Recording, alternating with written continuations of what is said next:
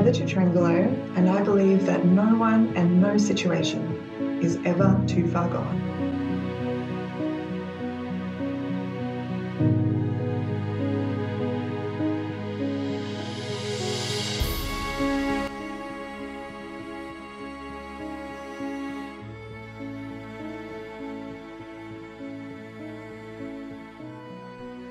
Well, hi there. Welcome back to Never Too Far Gone. I'm Heather Tutrangelo and I am a renewalist and I am the creator of Systemic Renewal.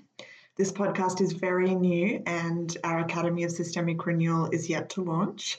So we're in the really early stages, precious, precious early stages of developing this community that I really believe is going to reach right across nations, cultures, stories, and the many divides that so often fragment us.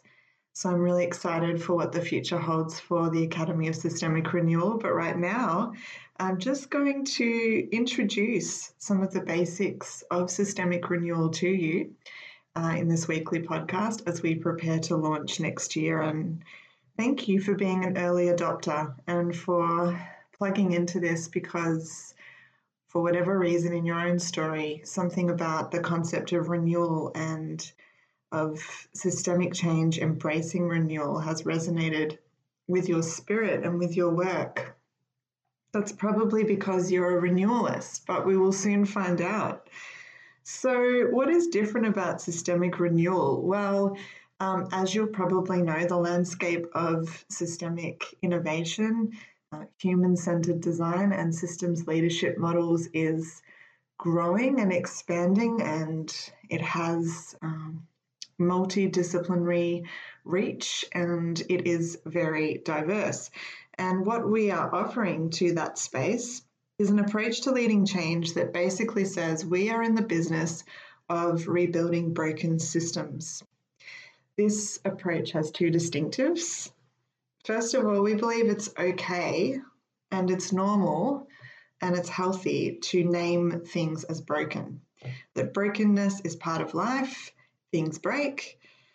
Um, just the other night, we were having dinner and my daughter was getting a glass of milk and dropped it on the floor. And that is fine. That's part of life. And those little breakages through to the big breakages are just a part of doing life together. They're a part of any system. So we name it, we call it. Um, we call out the brokenness that matters and the brokenness that's painful.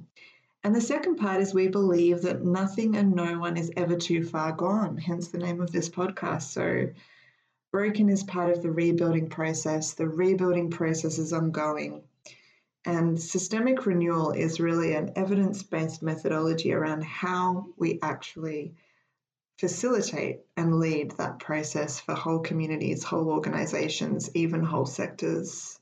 What I want to get into today in this podcast, which I'm calling the mountain, the table, the green room, and the stage, is just a, an overview basically of our four, what I call modes of leadership and there are four methods embedded in each of those.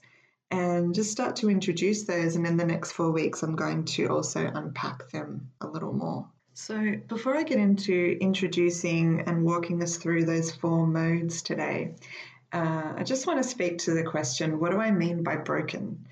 And just kind of draw out some illustrations there for you. So, uh, when something's broken, uh, it might be fundamentally broken beyond, you know, in a way that seems it's got to be completely opened up. There has to be surgery and then it has to be completely repurposed. But it can also just mean that a part of the system has become broken, which simply means it's not working anymore in the way that it was designed to, or perhaps it never has really worked in the way it was designed to.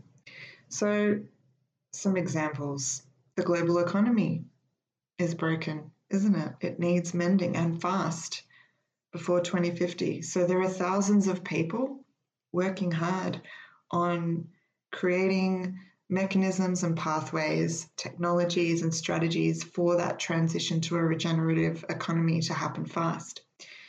Uh, other examples institutional failures. And moral failures that happen by key leaders in organizations can also lead to broken trust and damage to reputation uh, that can last for years.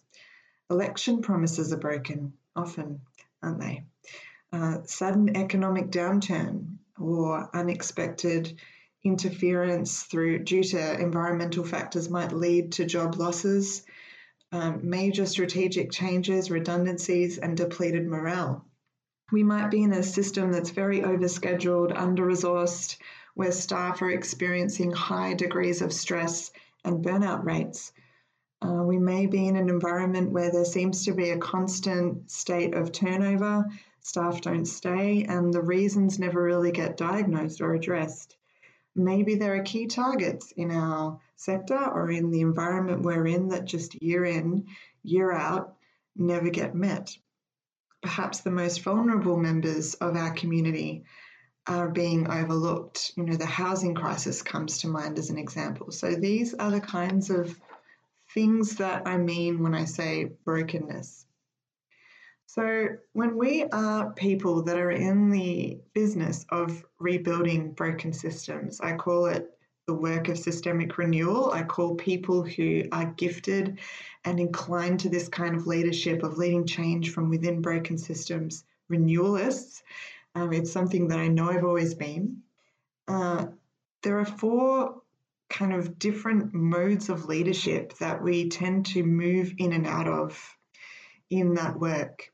And what I've drawn out from my research is a methodology, if you like, that embraces these four methods, describes them, and helps us to build a discipline around them, moving in and out in a really healthy, balanced flow. And we will even practice it in the Academy of Systemic Renewal in the space of a day. So, one of the theories that has come out of my work is that as important as strategy is and having clear strategic approaches to leading change, which we have four that we promote and practice uh, in this discipline. As important as these are, the modes of leadership that we operate in are as important. And getting really healthy disciplines and intentionality around these modes, which is the different ways that we're interacting with our environment and the different ways that we're leading, is as critical as strategy. So the modes that I'm about to describe, I call them the mountain, the table, the green room, and the stage, are what I've observed really effective change leaders embrace and move in and out of really effectively. So the first is the mountain. The mountain is a place of solitude. It's a place of rest. It's a place of recovery but most importantly, it's a place of intentional experiential reflective practice. So it's where we, what I call in terms of our methods, it's where we get the story. The mountain is a place or a practice that we put into our week and into our months and into our years, where we withdraw from our usual environment to pay attention, to notice, and to reflect on the data that we've been able to gather in the field and to begin to draw the dots and notice the most important dynamics that are at play in terms of the underlying mindsets or narratives that are shaping our environment and also that are shaping ourselves and how we're interacting with that environment. So the mountain might be an actual literal physical mountain, but it really could be just a cafe or the local park. It could even be your favorite chair in your house, potentially. Uh, it's about a practice of putting pause on the usual roles that we play, the usual pressures we're under, and the usual environment we inhabit. It's different to going on a holiday. Holidays are really for fun, relaxation. Yes, there might be some reflection in there, but holidays are mostly about celebrating life, resting, and relationship building. Going to the place of solitude for intentional reflection can, in fact, be very hard work, and it might be the most important work we do in the space of a year or in the space of a week. Mountain tops are places where we have the most important realizations that shape the very best work that we do. do. And many leaders who claim to be in the work of changing the world or leading systems change don't even practice this intentionally. And it's a big gap, it's a big mistake. So for me, it was literally on a mountain in Switzerland at the Caux Palace, which is one of the sites where we'll be leading this program and leading retreats uh, moving ahead. It was uh, it was a place where I had one of the most important realizations of my life that has led to me doing this research and doing this work at all. A defining moment uh, that happened for me on that mountain, which is shaping the way that I'm approaching the rest of my life. Uh, took place when I withdrew from my usual pressures and usual roles and usual distractions for long enough to really see who it was that I needed to be and uh, this this renewalist. But most importantly, someone who is going to start a movement that doesn't exist yet, someone who is going to be the leader, the CEO of my own company. And for me at the time, and this was a few years ago now, that was absolutely, utterly terrifying to, to look at. And I remember literally standing on the side of a mountain and just speaking out the words, I'm scared. And really crying out in fear. I'm scared to do that. Why was I scared? The mountain was the place where I faced that fear and I started the process of listening to my story, my heart, and the reasons why I was afraid. And I began to unpack the ways that I'd created certain boundaries, certain narratives, certain uh, understandings around who I was, what I was capable of, what it means to be a woman, what roles women should inhabit, and how I had used these narratives as strategies to protect myself from feeling too exposed. Why? Because of unresolved trauma in my story and my fear of being seen and known and maybe not accepted by others. Had I not spent time in that mode, I wouldn't be doing this. So the mountain's important, but it's only one of four modes. So, you know, you don't want to spend your whole life reflecting. There has to be doing as well, right? Absolutely. And it's all about keeping it in a really healthy rhythm and a really healthy balance. So after the mountain, we have what I call the table. And the table is really, in terms of pedagogy, it's, it's where we gather what's called a community of practice. It's the place where we methodologically we design what I call the right medicine. We design solutions that are going to start to really shift and transform the system.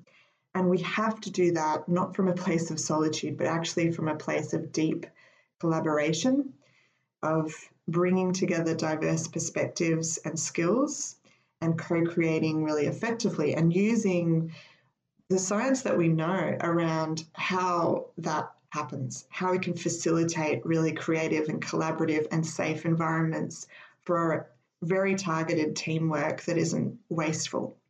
So the table is that place of collaboration, maybe of friendship, of building trust, it's the place where vision, real vision that people actually want to buy into, is formed. And most importantly, it's the place where we allow ourselves to be changed by others and we allow ourselves to become part of a process that's bigger than us. And one of the really important things that happens at the table, as with any family gathering, for example, is that we find ourselves sharing space with people who really rub us the wrong way and who we find really annoying. And that is a critical part of the experience as well.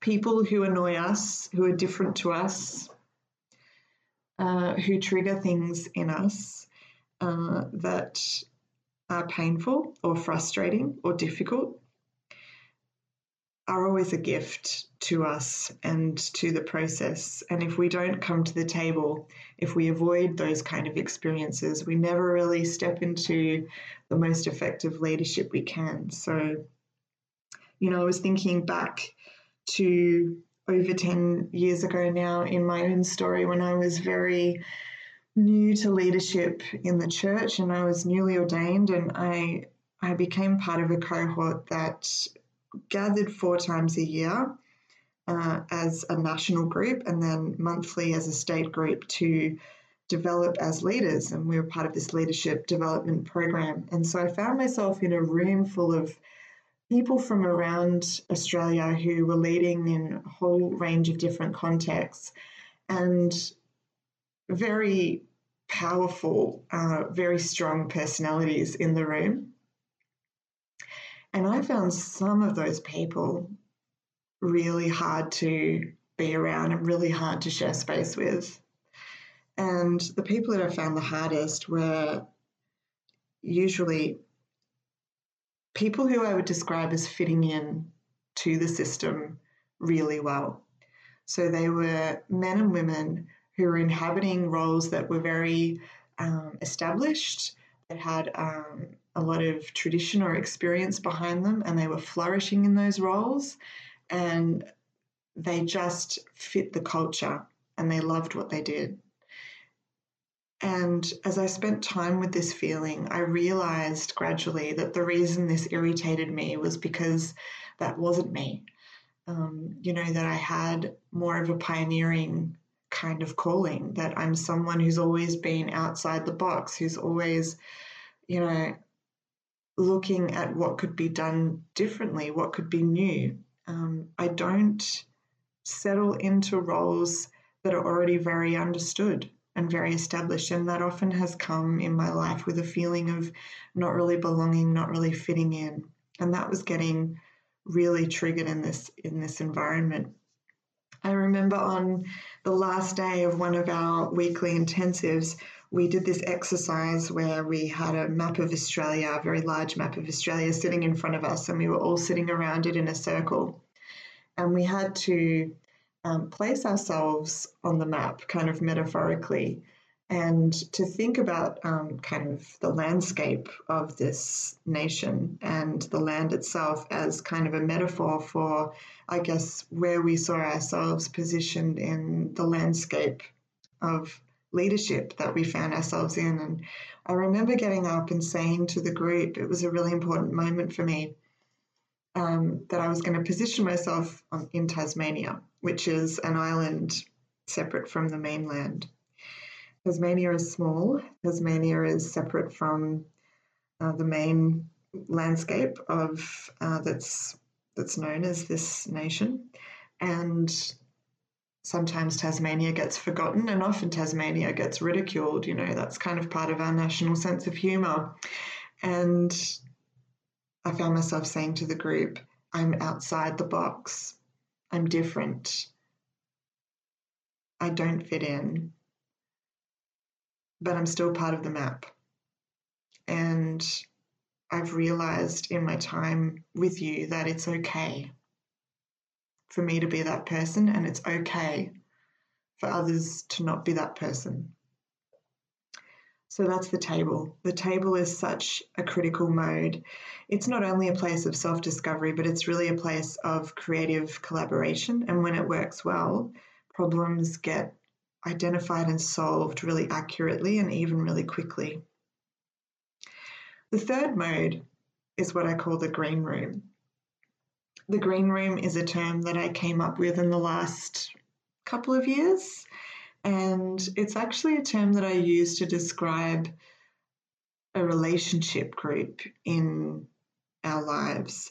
So, in our lives, we have a whole range of different kinds of relationships, uh, friendships, and family relationships, and colleagues, and they have different levels of intimacy and they operate um, in different ways.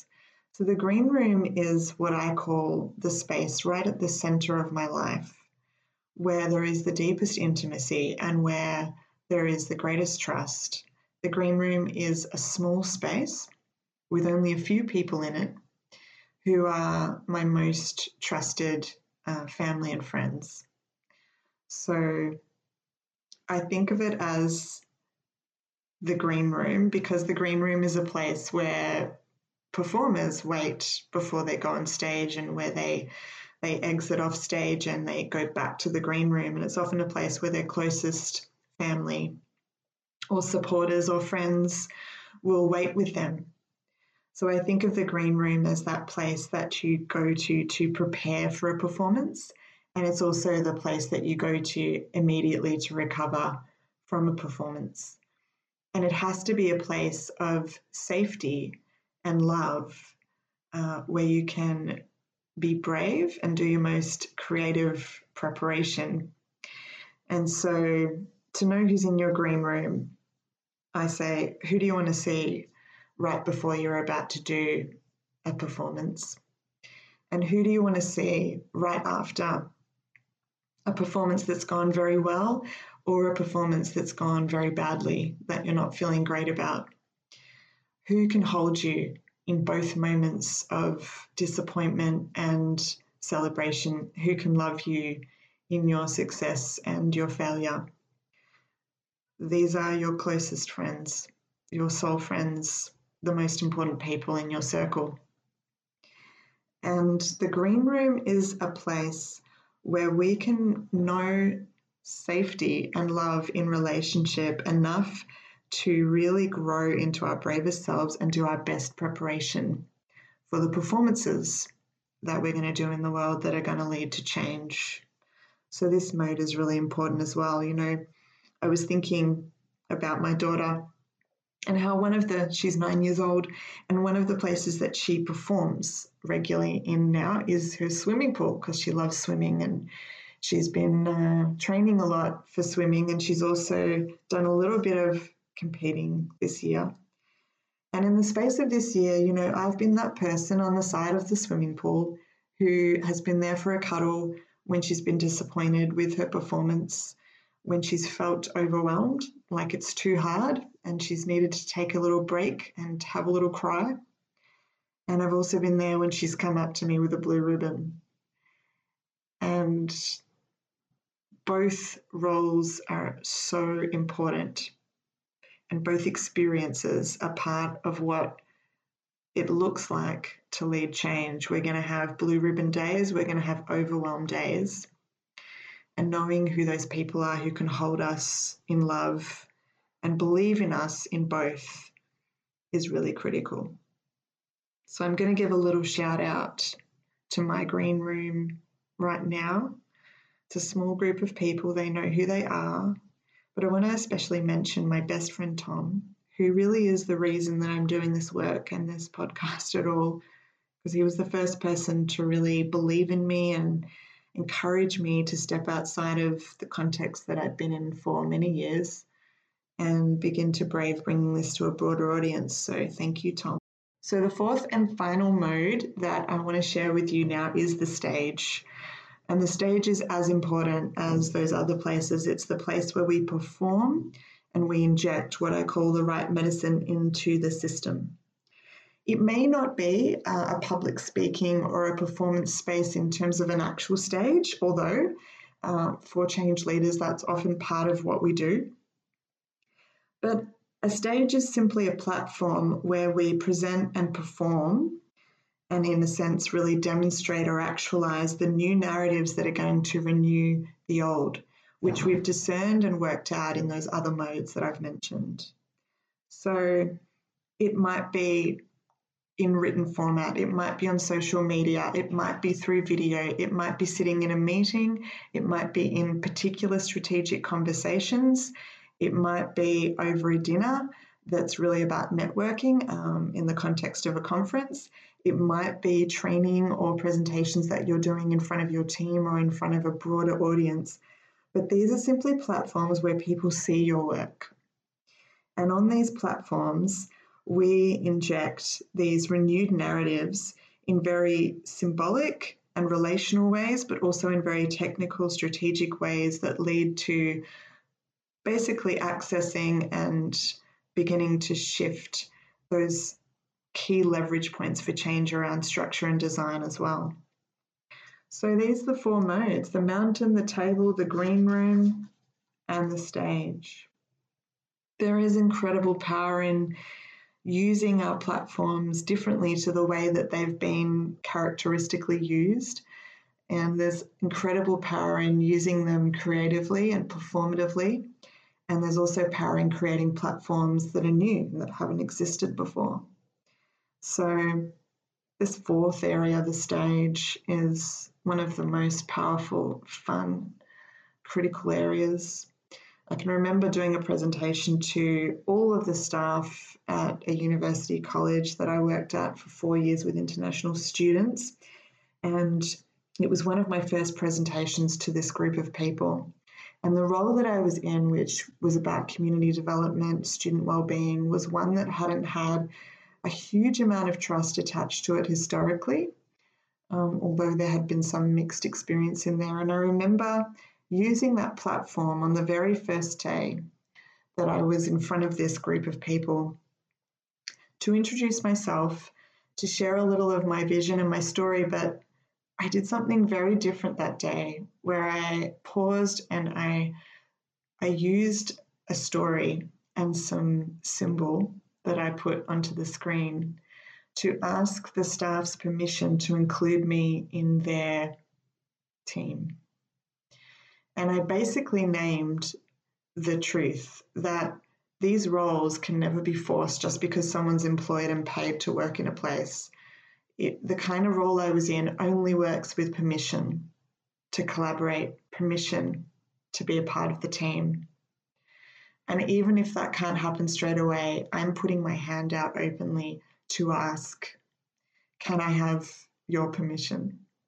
And I do remember at the end of that talk, a resounding yes. People actually shouted, you know, in unison, this yes, because I offered the question instead of assuming it. So, platforms and how we use them can be real turning points in any system. And when they're used badly, that can be damaging too. So let's move to a time of reflection now. I have three reflection points. And let me guide you through three areas of reflection that relate to the table, the green room, and the stage. Your mountain is what you're doing already by listening to this podcast and taking this time to think and reflect. So let's move first to the table. Who do you have to work with right now who you find really annoying to be around? What conflict inside of you is this person prompting? And what opportunity for growth waits for you in this experience?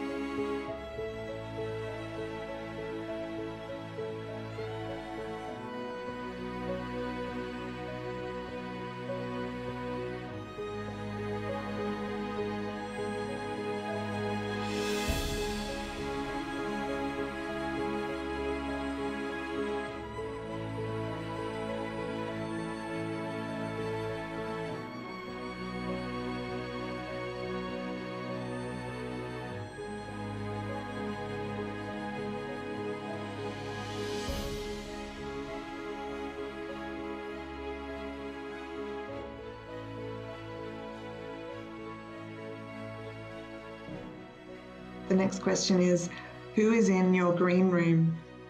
Who do you want to see straight after a bad performance and straight after a good performance? How recently have you told this person that you love them?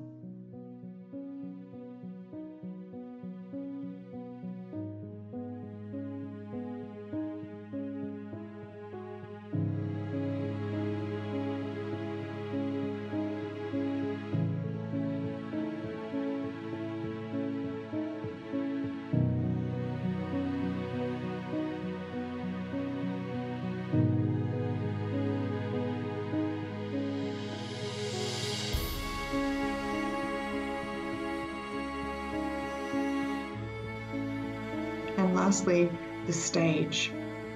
What platforms are available to you right now to be heard and to influence change?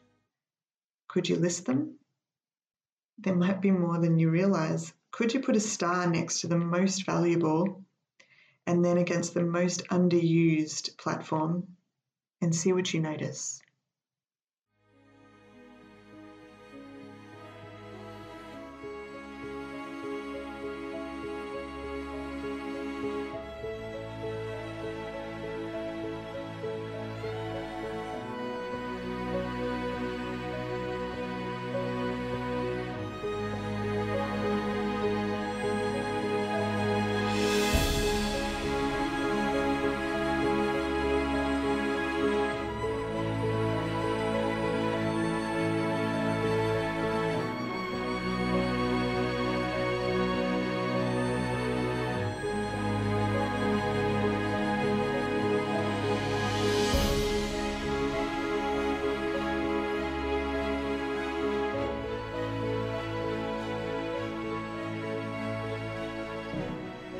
Academy of Systemic Renewal is based in Melbourne, and so we acknowledge the traditional custodians of the land on which we meet, the Wurundjeri people of the Kulin Nation, and we pay respects to elders past, present, and emerging.